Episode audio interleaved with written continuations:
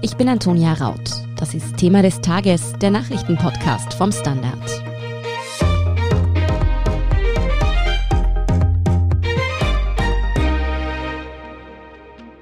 Die Inflation steigt. Experten warnen vor einer Immobilienblase und manche sehen auch schon den nächsten Aktiencrash am Horizont. Droht uns nach der Pandemie womöglich schon die nächste Wirtschaftskrise? Ob jetzt der große Absturz kommt oder uns vielleicht sogar goldene Zwanziger bevorstehen, das hat mein Kollege Scholt Wilhelm Erik Frei vom Standard gefragt. Er erklärt auch, was es mit den Warnungen so mancher Experten auf sich hat und was wir als Konsumentinnen und Kleinanleger wissen müssen.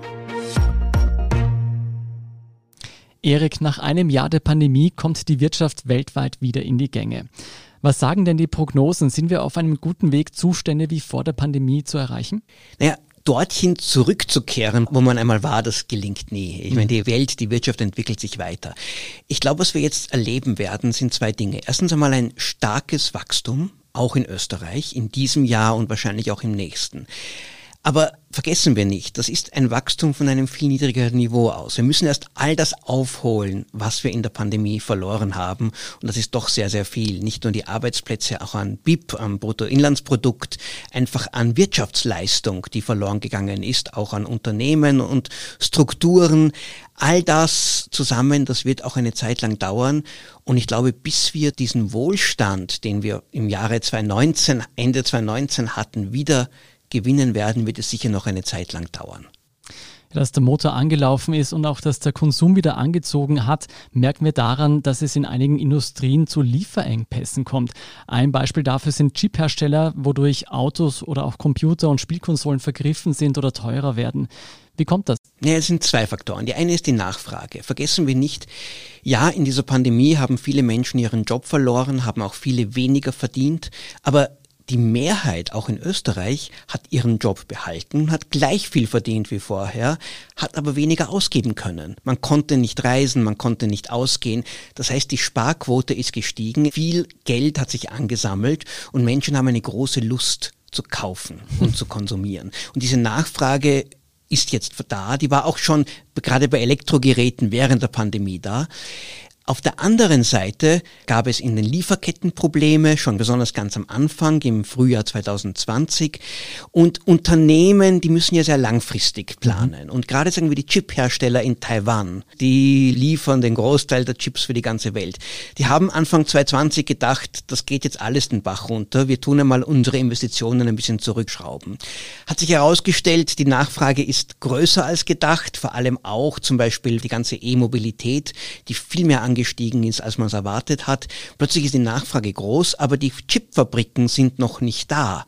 Und das dauert alles, bis sich das irgendwann wieder einpendelt. Es sind jetzt nicht unbedingt langfristige Trends, aber es sind kurz- oder mittelfristige Probleme, die dann irgendwann wieder vorbeigehen werden.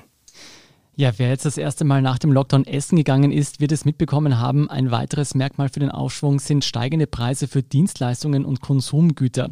Manche Experten warnen bereits vor einer steigenden Inflation. Woran liegt das, dass der Konsum teurer wird? Die Inflation ist so ein Schreckgespenst, mit dem man immer lebt. In Wirklichkeit jahrelang, also eigentlich seit der Finanzkrise, seit mehr als zehn Jahren, war das Problem der Wirtschaft die Deflation, dass die mhm. Preise nicht gestiegen sind. Jetzt steigen sie ein wenig, aber auch von einem etwas niedrigeren Niveau, weil im Vorjahr sind manche Preise auch wieder gefallen oder sind noch langsamer gestiegen. Also von einer wirklichen Inflation sind wir weit entfernt, aber es sind diese Flaschenhälse Plötzlich will jeder herausgehen und ins Restaurant gehen. Die Restaurants suchen noch ihre Kellner und Köche. Es haben noch nicht alle aufgemacht. Sie können nicht alle Plätze besetzen. Einfach, es ist eine Engstelle da. Die Nachfrage ist groß. Und ja, ich meine, dann wird man versuchen, da ein bisschen den Preis hinaufzuschrauben. Auch das aber ist eher noch wahrscheinlich ein kurzfristiges Phänomen. Inflation wird ja immer auch im Vergleich zum Vorjahr gemessen. Ich gehe davon aus, dass bis zum Jahresende die Inflation vielleicht die von den Notenbanken immer gewünschte, angepeilte zwei Prozent dann wirklich erreichen, sogar vielleicht leicht übersteigen wird. Aber einen dramatischen Anstieg bei den Preisen ist noch nicht in Sicht. Du sagst noch nicht, es gibt trotzdem einige Experten, die warnen auch von einer sogenannten Hyperinflation, dass die Preise langfristig wirklich viel teurer werden. Wie schätzt du das denn ein? Ist das ausgeschlossen? Also eine Hyperinflation, so wie es in Lateinamerika in den 80er Jahren hatten, in Simbabwe, mal in Serbien oder in Deutschland in den 1920er Jahren. Das waren ganz bestimmte Umstände, das waren massiv Staatsausgaben außer Kontrolle einer Notenbank, die Tag und Nacht nur gedruckt hat und das Geld dem Staat gegeben hat. Davon sind wir so weit entfernt, wie wenn man am Meer liegt und vom Großglockner träumt. Das ist einfach eine riesige Entfernung. Also eine Hyperinflation setzt auch voraus, dass man eine Nationalbank, dass man eine Notenbank hat, der das egal ist oder die unter der Fuchtel der Politik steht und sagt, ich kümmere mich nicht um die Preise, ich drucke einfach Geld oder ich borge den Banken so viel sie wollen. Wir haben an sich in der EZB eine sehr vernünftige Institution, die außerdem eigentlich auch diesen Auftrag hat. Ich meine, das ist in ihrem Statuten steht, wichtigster Auftrag ist die Preisstabilität. Auch in den USA, auch die Federal Reserve wird eine solche Hyperinflation oder auch nur eine Inflation, die irgendwie in die Nähe von 10 Prozent kommt, nicht zulassen. Das heißt, wenn wir von höherer Inflation reden, dann reden wir vielleicht von drei Prozent, vier Prozent vergessen wir nicht, vor 20 Jahren war das noch normal. Wir haben es uns nur abgewöhnt, weil es die letzten Jahre die Preise so überhaupt nicht gestiegen sind. Und wenn die Inflation tatsächlich etwas höher wird, es hat doch gewisse Vorteile. Es führt bisschen zu einer Unsicherheit, aber es bedeutet nicht, dass die Menschen ärmer werden, weil wenn die Inflation steigt, steigen nicht nur die Preise, es steigen auch dann die Gehälter und die Löhne, gerade in einem Land wie Österreich, wo die Gewerkschaften doch sehr stark sind und es sicher nicht zulassen werden, dass die Kaufkraft der Arbeitnehmer schrumpft. Darauf kommen wir auch gleich zu sprechen. Ja, nicht nur so manche Konsumgüter werden teurer, aber nicht viel teurer, wie du sagst. Wo man starke Preisunterschiede merkt, das sind Baustoffe wie Holz und Stahl. Hier sorgt ein Mangel für eine regelrechte Preisexplosion, kann man sagen. Ist auch daran die Pandemie schuld? Das sind wahrscheinlich diese ganzen Schwankungen des letzten Jahres, die die schuld sind. Ja, die Pandemie hat da indirekt vielleicht noch dazu beigetragen, weil Menschen möchten jetzt auch noch schöner wohnen und bauen fleißig, auch hier in Österreich. Es gibt verschiedene Märkte hier. Die Holzindustrie war zum Beispiel auch von Schädlingen getroffen oder von Dürre. In der Stahlindustrie wurden aufgrund einer sehr schwachen Nachfrage Kapazitäten zurückgefahren. Plötzlich ist die Nachfrage angekommen angesprungen und na gut, in dem Moment, wenn einfach mehr Stahl nachgefragt wird, dann wird die Föst genauso wie die großen internationalen Stahlkonzerne ihre Preise sofort anheben. Wir sehen hier große Sprünge in Märkten, die an sich schon volatil sind. Das heißt nicht, dass es unbedingt ein langfristiger Trend ist. Ich glaube auch, und man sieht schon die ersten Anzeichen, dass die Baustoffe sich auch im Laufe des Jahres die Preise wieder einpendeln werden. Schlechte Nachrichten sind das jedenfalls für Bauunternehmen und private Häuselbauer. Für die ist es natürlich bitter, dass jetzt die Baukosten so viel gestiegen sind. Trotzdem wird gebaut und es werden Immobilien gekauft, als gäbe es keinen Morgen mehr, könnte man fast sagen. Wie muss man sich denn das erklären? Ja, an sich könnte jeder, der baut, kann auch sagen, okay, ich warte jetzt einmal ein halbes ja. Jahr, bevor ich weiter baue.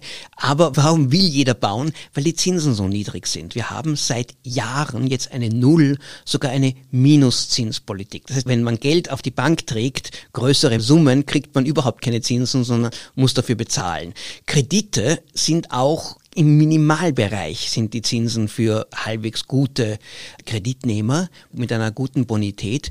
Und wenn Zinsen niedrig sind, dann ist plötzlich in der Wirtschaft es attraktiver zu investieren, weil ich dann die Sicherheit habe, auch wenn der Gewinn nicht so groß ist, ich kann es mir trotzdem die Finanzierung leisten. Und als Privater rechne ich mir halt aus, ich gehe zur Bank und sage, ich möchte gerne ein Haus bauen oder ein Haus kaufen oder eine Wohnung kaufen. Was kostet mich der Kredit auf die nächsten 20 Jahre? Und wenn das niedriger ist, dann nimmt man ihn und vielleicht nimmt man einen bisschen größeren und leistet sich ein bisschen mehr. Und all das treibt die Preise auch da hinauf. Und wenn man jetzt die Immobilienpreise sowohl in Österreich und weltweit in den meisten meisten Märkten steigen sieht, dann muss man sagen, kein Wunder. Mhm. Niedrige Zinsen führen zu mehr Bautätigkeit, aber noch stärker zu einem Anstieg der Nachfrage. Da die Nachfrage noch stärker ist, als die Baubranche nachkommen kann, steigen dann auch die Preise. In US-Medien liest man auch immer wieder davon, dass große Investoren oder auch Startups, die sich auf Home-Flipping spezialisiert haben, die privaten Käufer stark überbieten, 30 Prozent, 50 Prozent mehr bieten, als der Marktwert vorgibt. Entsteht hier die nächste Immobilienblase? Also wir hatten eine Immobilienblase, die katastrophal war in den 2000ern bis zum Jahr 2007, 2008, die von den USA ausging, aber auch in Europa, in Spanien, in Irland, in anderen Märkten auch zu sehen war. Das Gleiche dürfte sich jetzt nicht wiederholen. Ich meine, Menschen und Entscheidungsträger sind nicht ganz dumm und gewisse Fehler werden nicht wieder gemacht. Aber das, was wir nicht vergessen dürfen, ist, wenn man Geld hat und ob man jetzt ein großer Investor ist oder auch nur ein kleiner Sparer, der fürs Alter vorsorgen möchte, ist, überlegt sich, wo kann ich das Geld anlegen, dass ich eine Rendite bekomme. Bei der Bank bekomme ich nichts mhm. auf dem, im, im Sparguthaben. Das heißt, es bleibt dann im Anleihemarkt genauso wenig. Auch eher riskante Anleihen haben sehr, sehr niedrige Zinsen. Das heißt, es bleibt der Aktienmarkt da und die Aktien profitieren auch stark davon. Oder viele sagen, ich gehe in Immobilien. Das gilt für kleine Leute, das sind die Häuselbauer und es gilt auch für große Unternehmen, es gilt für Konzerne. Und ja, und wenn du sehr viel Geld hast und sagst, okay, ich gehe davon aus, dass dieser Trend weiter anhält, dann überbietet man. Mhm. Auf Teufel komm raus. Das kann riskant sein für den Einzelnen, weil Immobilienpreise sind keine Einbahnstraße, die können auch fallen. Das haben wir damals vor 13 Jahren sehr gut erlebt, zumindest in anderen Ländern. Und das heißt, man kann da auch viel Geld wieder verlieren. Das ist halt ein Risiko, das jeder eingeht, der hier anlegt. Gefährlich wäre es, wenn die Banken zu viele Kredite geben, wenn sie in eine Art von Überschuldung ermöglichen und wenn dann auch Klumpenrisiken entstehen, die dann das Finanzsystem gefährden. Das war 2007, 2008 der Fall. Inzwischen aber sind die Regularien halt auch viel strikter geworden. Guten Tag, mein Name ist Oskar Bonner. Wenn man in stürmischen Zeiten ein wenig ins Wanken gerät, den eigenen Weg aus den Augen und die Orientierung verliert, dann ist es sehr hilfreich, wenn man etwas hat, woran man sich anhalten kann. Der Standard, der Haltung gewidmet. Jetzt gratis testen auf Abo der Standard AT. Jetzt aus Sicht eines Kleinanlegers ist das alles nachvollziehbar, aber man muss sich trotzdem auch die gesellschaftliche Frage stellen, wenn jetzt die Immobilien immer teurer werden, Wer wird sich das langfristig leisten können? Müssen sich künftig Menschen, die jetzt ein Eigenheim haben wollen, stärker verschulden oder muss man sagen, der Traum von den eigenen vier Wänden ist gänzlich geplatzt? Dieser Traum von den eigenen vier Wänden ist immer so ein bisschen eine fragwürdige Sache.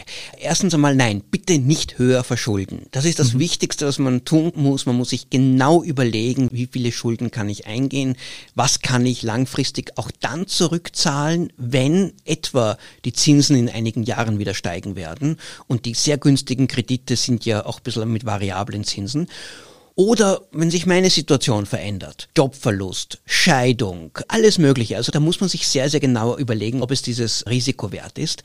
Ja, Wohnen ist teurer geworden, aber Wohnen ist auch besser geworden. Mhm. Ich meine, jeder redet davon, wie günstig das Wohnen in den 70er Jahren war. und dann schauen wir uns die Wohnhäuser an, die in den 1970er Jahren gebaut wurden und fragt man sich, wer möchte dort heute leben? Mhm. Die Architektur und die energetische, die thermische Situation katastrophal.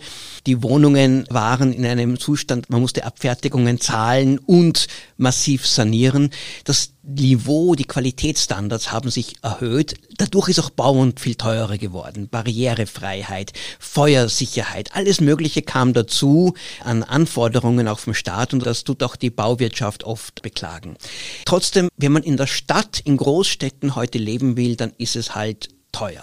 Mhm. Das war in Wien jahrzehntelang nicht der Fall und seit ungefähr zehn Jahren holt Wien nach und nach auf gegenüber auch anderen europäischen Städten. In Berlin ist dieser Aufholprozess noch viel verrückter, aber auch das günstige Wohnen, das man früher hier hatte in Wien oder in Graz oder in Salzburg und im Speckgürtel inzwischen auch, ist halt nicht mehr möglich. Für junge Menschen ist das ein Problem. Mhm. Junge Familien haben es schwer. Zum Glück gibt es in Österreich genügend geförderten Wohnbau, einen doch sozialen Wohnbau, der dafür sorgt, erstens, dass auch günstige Wohnungen auf den Markt kommen und insgesamt das Preisniveau gedämpft wird. Diese völlig freien Markt, den man anderswo hat, wo wirklich auch Spekulation und massive Nachfrage aus dem Ausland die Preise explodieren lassen kann, haben wir nicht. Aber es müssen sich junge Menschen heute überlegen, muss ich mir wirklich eine Wohnung oder ein Haus auch kaufen? Auch sonst, dieser Traum, ich meine, vor 30 Jahren hat sich jeder davon geträumt, in den Staatsdienst zu gehen und bis zur Pension Beamter zu sein. Heute ist das nicht mehr. Man möchte flexibel bleiben, man möchte unterschiedliche offene Lebenssituationen haben und ein mit viel Krediten gekauftes Einfamilienhaus passt da auch nicht unbedingt hinein. Und deshalb glaube ich, ist es auch so wichtig, dass der Mietmarkt erhalten bleibt und auch attraktiv bleibt. Und da wäre zum Beispiel unsere Bundesregierung gefordert, dieses Mietrecht endlich so zu modernisieren, was seit Jahren nicht gelungen ist, damit hier auch die Bedürfnisse, die Wohnbedürfnisse auch von jüngeren Menschen, die noch keine Wohnung oder kein Haus haben, hier erfüllt werden können. Dann hoffen wir mal, dass die Regierung deine Worte erhört. Bisher ist das nie gelungen, aber man soll die Hoffnung nie aufgeben. Wunderbar. Du, aber so oder so, die Preise werden teurer, Wohnen wird auch teurer. Jetzt müsste man denken, viele Menschen kommen aus der Pandemie, waren in Kurzarbeit oder haben auch ihren Job verloren. Man müsste hungrig sein auf neue Jobs, auf neue Arbeit. Jetzt haben wir aber das Phänomen in Österreich und auch in anderen Industrieländern, dass wieder viele Jobs ausgeschrieben sind, Fachkräfte aber nur sehr zögerlich in ihre Branchen zurückkehren oder zumindest vorerst arbeitslos bleiben. Wie muss man sich das erklären? Einerseits haben wir ein vorübergehendes temporäres Problem. Plötzlich sind die Jobs ausgeschrieben, aber Menschen sind auch nicht so schnell, noch nicht so flexibel, sind sich noch nicht ganz sicher, was sie machen wollen. Ich glaube, dieser Arbeitskräftemangel wird relativ bald auch wieder vorbeigehen und ich glaube, die Hotels und die Restaurants werden wohl die Jobs bis zum Herbst wahrscheinlich wieder füllen können. Der Sommer wird sicher ein Problem sein im Tourismus. Da geht es auch darum, dass Leute aus dem EU-Ausland nach Österreich kommen können, die auch in früheren Jahren dort gearbeitet haben, aber plötzlich im Vorjahr wurde ihnen gesagt, leider nein. Naja, naja, vielleicht haben die inzwischen was anderes gefunden. Und bis mhm. man sie dann dazu bringt, zu sagen, nein, kommt's jetzt doch wieder, ihr könnt bei uns wieder mehr verdienen, das dauert seine Zeit. Das andere Problem, und das ist langfristig, ist der Fachkräftemangel und der Mangel an qualifizierten Arbeitnehmern. Da fehlt es einfach oft an den Qualifikationen. Da haben wir ein Problem in der Bildung, in den Schulen auch ein Problem der Integration von Menschen mit Migrationshintergrund, von Sprachkenntnissen. Und das ist etwas, wo wir auch in den kommenden Jahren dieses Problem sich eher verschärfen als lösen wird, auch weil die Anforderungen immer mehr steigen. Es gibt immer weniger Arbeits Plätze für Leute, die keine Ausbildung haben und die, die eine Ausbildung verlangen, verlangen ein größeres Wissen, ein schnelleres Denken. Sehr viele Länder haben da ein Problem. Die letzten 20 Jahre haben wir das vor allem dadurch gelöst, dass wir aus dem EU-Ausland, aus dem Osten uns die super Leute geholt haben. Aber das geht auch nicht mehr so leicht, weil die Löhne sind auch dort schon inzwischen wieder gestiegen und nicht jeder will dann unbedingt auch nach Österreich kommen. Und die breitere Migration, das Land aufzumachen für qualifizierte Ingenieure aus Indien, aus dem arabischen Raum, aus Ostasien, dazu ist unsere Politik offenbar nicht bereit. Das ist jetzt die eine Seite. Die andere Seite sind Berichte von Fachkräften, Stichwort Bäckereibetriebe, die mit ihren Arbeitskonditionen einfach nicht zufrieden sind und deshalb lieber arbeitslos bleiben oder sehr zögerlich in Unternehmen zurückkehren. Wird man nicht darum herumkommen, auch die Konditionen zu verbessern und die Löhne anzuheben? Also die, die sich hier beklagen, das sind selten die Fachkräfte, weil Fachkräfte sind eigentlich ganz gut bezahlt. Aber die Menschen, die in der Bäckerei arbeiten, haben meistens ein niedrigeres Ausbildungsniveau. Das gilt auch in anderen Bereichen, wobei die Pflege schon auch absolute Qualifikationen mhm. erfordert. Ja, es gibt Bereiche, wo man sagt, da muss man die Bedingungen verbessern. Das gilt zum Beispiel für die Pflege. Dort ist es einfach, das schafft nicht jeder, das erfordert persönliche Qualifikationen und auch eine gewisse Erfahrung. Und da werden aufgrund struktureller Gründe diese Menschen einfach unterbezahlt. Anderswo in den Bäckereien, ich glaube, das ist wiederum eine vorübergehende Sache. Ich glaube, da werden wir ein bisschen diesen Ketchup-Effekt haben. Im mhm. Moment kommt nichts heraus und in einigen Monaten wird es dann viel, viel leichter sein, wieder auch diese Posten zu füllen. Und da stellt sich schon immer wieder die Frage, ob es, wenn der Unterschied zum Arbeitsloseneinkommen nicht groß genug ist und doch die Arbeitsbedingungen hart sind, dann gibt es absolut eine Anzahl von Menschen, die sagen, nein, dann bleibe ich lieber arbeitslos oder gehe halt hin zum Vorstellungsgespräch, aber signalisiere, dass ich den Job ohnehin nicht will. Und da kommen wir in die ganze Debatte über die Reform der Arbeitslosenunterstützung und des AMS-Systems.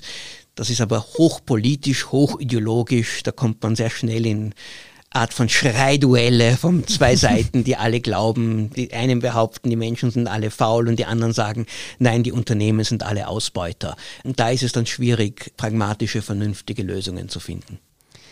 Zwei Seiten, die sich ebenfalls uneins sind, wie es mit der Wirtschaft weitergeht, gibt es auch bei den Börsianern. Beispielgebend hierfür sind Star-Investoren wie Kathy Woods und Michael Burry. Woods prognostiziert, dass es an den Märkten bald wieder steil bergauf geht. Ihre ETFs investieren in Wachstumsbereiche wie E-Autos oder künstliche Intelligenz. Burry wettet wiederum dagegen. Ihn kennt man noch als großen Profiteur des Immobiliencrashs 2007.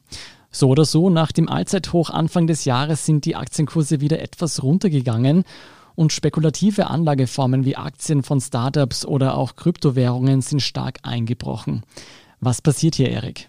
Ja, also wenn ich Börsenkurse voraussagen könnte, würde ich nicht hier sitzen, sondern wäre in meiner Villa irgendwo, irgendwo am Meer. Aber selbst Aber, die erfolgreichsten Investoren scheinen es sehr schwer zu haben. Jeder hat es schwer, weil die Zukunft lässt sich nicht voraussagen. Wir haben es einerseits mit einigen unglaublich volatilen Assetklassen von Vermögenswerten zu tun. Bitcoin zum Beispiel, mhm. aber auch Gold und Rohstoffe, die sehr stark von Bitcoin ist überhaupt ein verrückter Markt und andere wiederum sind sehr stark von den Unabwägbarkeiten auch der Weltkonjunktur und dieser weltwirtschaftlichen Entwicklungen abhängig. Die Grundfrage ist, ob die Aktienkurse, die doch die letzten Jahre anhaltend fast immer gestiegen sind und auch in der Pandemie sich unglaublich schnell erholt mhm. haben, ob sie überbewertet sind oder nicht. Und da stellt sich die große Frage, nach traditionellen Messlatten sind sie sehr teuer. Und dann würde man sagen, bitte rührt Aktien jetzt einmal nicht an, weil sie sind höher, das sogenannte KGV-Kurs-Gewinn-Verhältnis ist historisch hoch und wer weiß, ob sie nicht zurückgehen. Andererseits leben wir in einer Zeit von unglaublichen Umbrüchen und in denen haben gewisse Unternehmen einfach große Chancen und können unglaublich plötzlich auch Gewinne machen, so wie in den vergangenen Jahren die großen IT-Konzerne in den USA, Amazon und Google und Microsoft. Und es entwickeln sich auch über Startups völlig neue Ideen, neue Konzepte, auch neue Märkte, an die man vorher gar nicht gedacht hat. Und das macht die Börse wiederum attraktiv.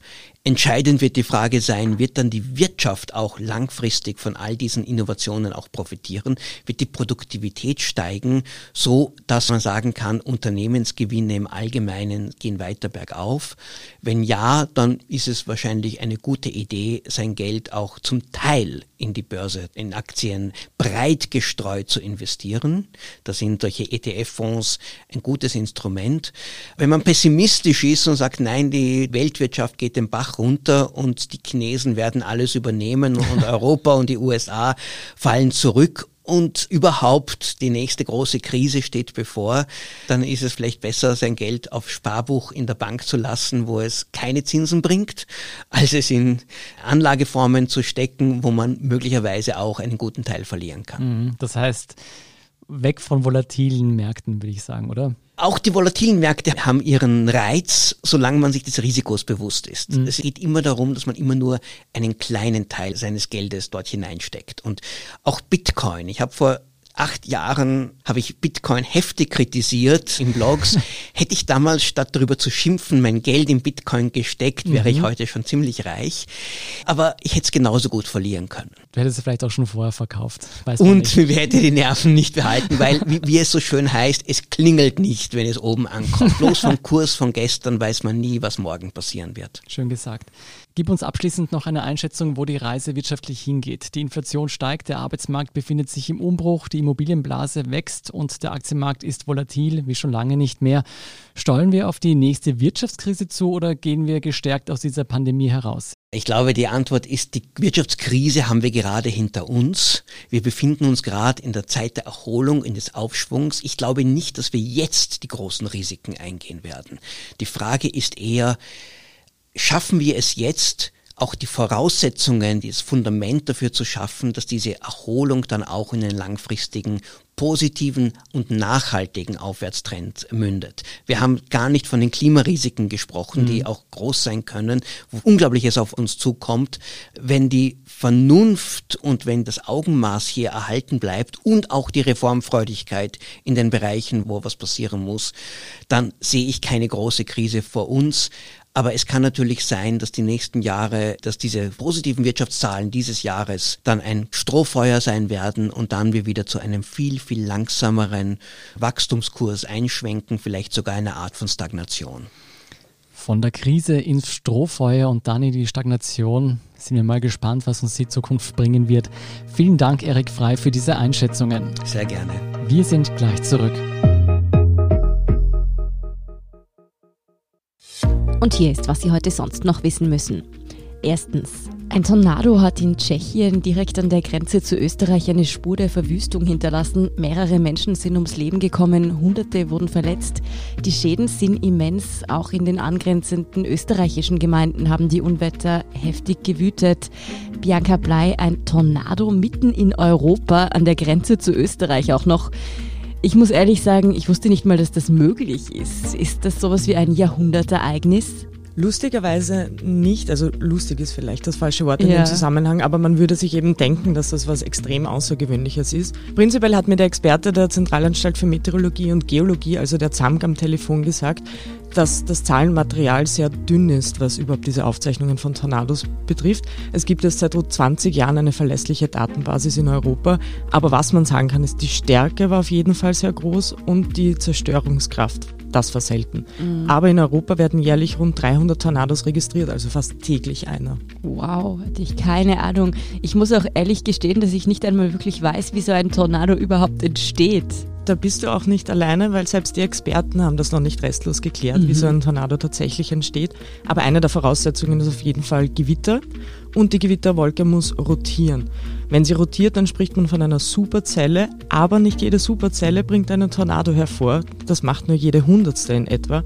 Dass ein Tornado entsteht, muss es auch noch irgendwie eine spezielle Feuchtigkeitsvoraussetzung im Bodennähe geben. Jetzt Gewitterlage hat natürlich auch immer mit Hitze, mit anhaltenden Hitzeperioden zu tun. Führen die Meteorologen das denn auf den Klimawandel zurück, dass da jetzt ein so heftiger Tornado entstanden ist? Oder ist das einfach so ein Phänomen, das auch so passieren könnte? Wie gesagt, das Datenmaterial ist sehr dünn. Aber der Klimawandel wird wahrscheinlich Gewitter in Zukunft begünstigen. Das heißt, es können mehr Gewitter entstehen. Und eben Gewitter sind eine der Voraussetzungen. Das heißt, es liegt nahe, dass auch Tornados häufiger werden könnten. Aber da sind die Experten sehr vorsichtig. Das, was wir aber sicher wissen, ist, dass sie wahrscheinlich extremer werden, nämlich dort, wo sie vor allem häufig vorkommen, in den USA. Bedeutet das aber auch, dass wir uns in Österreich öfter auf solche Phänomene einstellen müssen? Die Vorhersage kann man recht schlecht treffen in Österreich, weil eben die Topografie anders ist als in den USA, wo die Vorhersagen recht früh schon getroffen werden können, weil sie sehr lange über Wasser gehen, sehr lange über flache Ebenen. Also es können in Österreich Tornados vorkommen, aber dass man sie wirklich prognostiziert, da tut man sich schwer. Gibt es also noch einiges zu tun für die Meteorologie. Danke, Bianca Blei, für diesen Einblick. Und danke dir.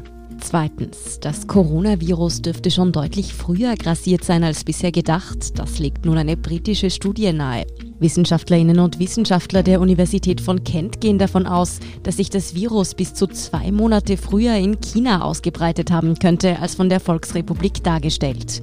Der neuen Untersuchung zufolge dürfte der Erreger in einem Zeitraum von Anfang Oktober bis Mitte November 2019 erstmals aufgetreten sein, also schon einige Zeit bevor zahlreiche Fälle in Zusammenhang mit einem Fischmarkt in Wuhan vermeldet wurden. Anschließend dürfte sich laut der Forschungsgruppe das Virus wahrscheinlich bis Januar 2020 bereits in alle Welt ausgebreitet haben. Und drittens, bei der Fußball-EM trifft Österreich morgen Samstag auf Italien. In dem Achtelfinalsspiel hat die rot-weiß-rote Nationalelf allerdings klar die Position des Underdogs inne. Italien gilt ja sogar als einer der Favoriten für den gesamten EM-Sieg.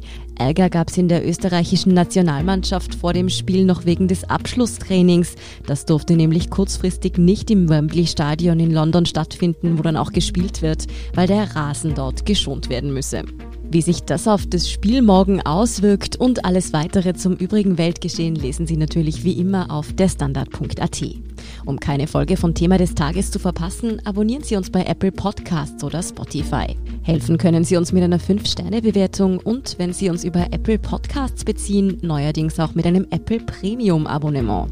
Für 3,99 Euro im Monat können Sie direkt unsere Arbeit unterstützen und Sie hören alle aktuellen und künftigen Folgen von Thema des Tages und von unserem Schwesterpodcast Besser Leben ohne Werbung. Wenn Ihnen unsere Arbeit gefällt, dann freuen wir uns natürlich außerdem über eine nette Rezension. Verbesserungsvorschläge und Themenideen schicken Sie uns am besten an podcast.derstandard.at. Danke für Ihre Unterstützung. Ich bin Antonia Raut. Baba und bis zum nächsten Mal.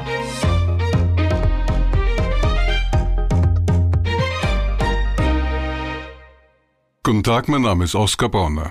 Wenn man in stürmischen Zeiten ein wenig ins Wanken gerät, den eigenen Weg aus den Augen und die Orientierung verliert, dann ist es sehr hilfreich, wenn man etwas hat, woran man sich anhalten kann.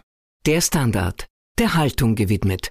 Jetzt gratis testen auf Abo der Standard.at.